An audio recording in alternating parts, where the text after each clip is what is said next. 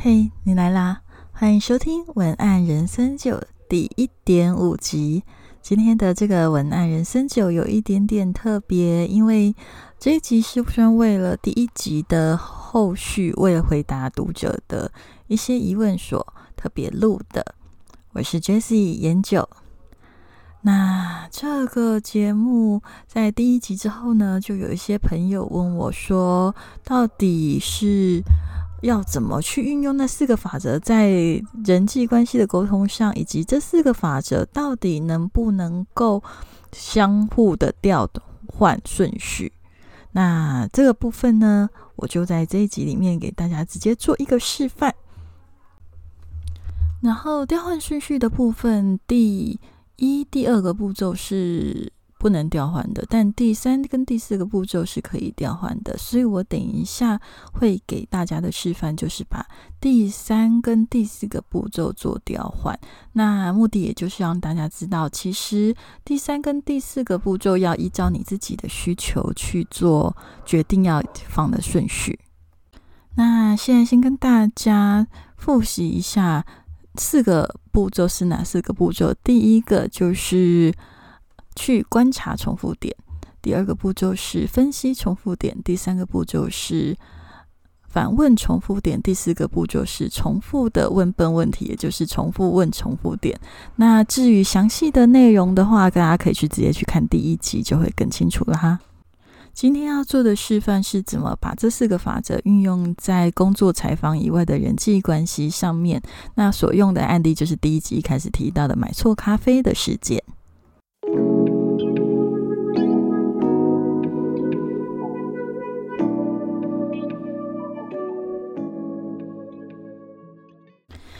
好，那如果要运用在人际关系上面的话，我在这里也做一个示范。还记得前面有提过那个买错咖啡，结果雪球越滚越大，变成大吵架的那个事件吗？其实这个事件也是可以用一样的方法，我来做一个示范给大家看。呃，第一个就是观察重复点嘛。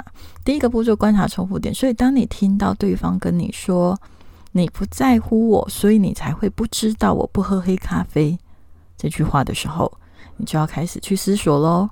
因为人会在不理智的时候冲出口的话，大部分是这个人常常在想的事情，所以他会这么觉得，就是他应该已经想很久，觉得他不被在乎了，所以他重复点就是不被在乎。那我们就开始来分析重复点喽。呃，为什么他会常常觉得不被在乎呢？可能是因为，呃，他觉得自己说的话常被忘记，或者是需求常常被。顺位往后移，或者是常常被放鸽子，这都有可能。好，那就来第三个步骤，重复问重复点。我为什么？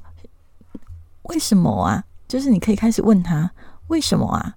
为什么我只是买错了？我只买错一杯咖啡而已，你就觉得我不在乎你呢？那他会跟你讲说。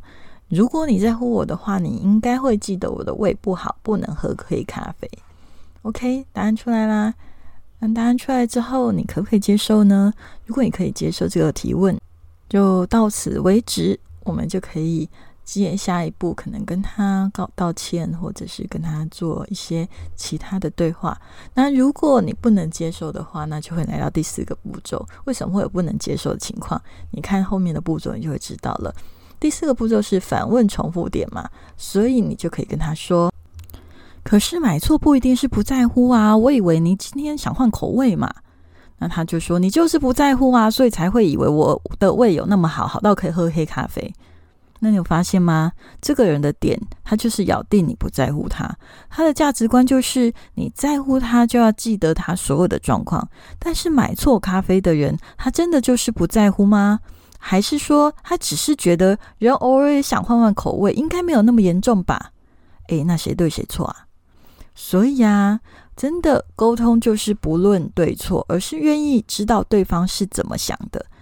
这个重点其实是透过今天的四道提问，希望你可以因为这个提问而去知道对方的核心信念。但至于知道核心信念之后要怎么做，就要看你跟对方的相处情况。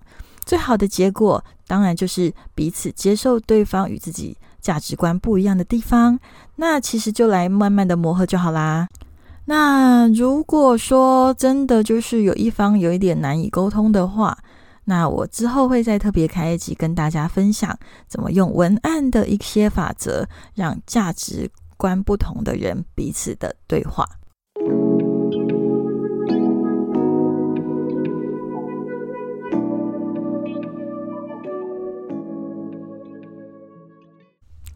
那文案人生就第一点五集就到这里喽。最后也想要请你花三十秒的时间，好好的想一下，你生活中有没有什么沟通的问题，可以用这四个法则、四个步骤来解决呢？也欢迎你把你的解决方案提供给我，或者有遇到困难的话，也可以私私讯或者是写信来给我，我也会很乐意的帮你看看你的问题，帮你解决哦。如果你身边的朋友也有类似的困扰，也欢迎您把节目分享给他。那如果你愿意的话，也。欢迎你为我留下评论以及五颗星的评价。那文案人生就，我们就下周见喽，拜拜。